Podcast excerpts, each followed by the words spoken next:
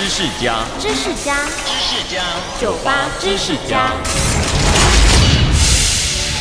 中国历史上第一个西洋管弦乐团是乾隆皇帝组建的。清朝早期就有西方传教士进入宫廷，传授皇帝自然科学、医学和艺术方面的知识，也带来新奇的西洋乐器。康熙皇帝自己就能用这些洋玩意儿演奏出两三支乐曲。到了乾隆皇帝，尽管音乐才能、乐理知识都远不如康熙，但乾隆对西洋音乐和乐器的浓厚兴趣却比祖父有过之而无不及，还下旨筹办中国第一个西洋管弦乐队。让皇宫里那些身穿对襟绣花马褂、顶戴花翎的太监们坐在一起，演奏大提琴、小提琴及双簧管，就像电视剧《延禧攻略》里演出的一样。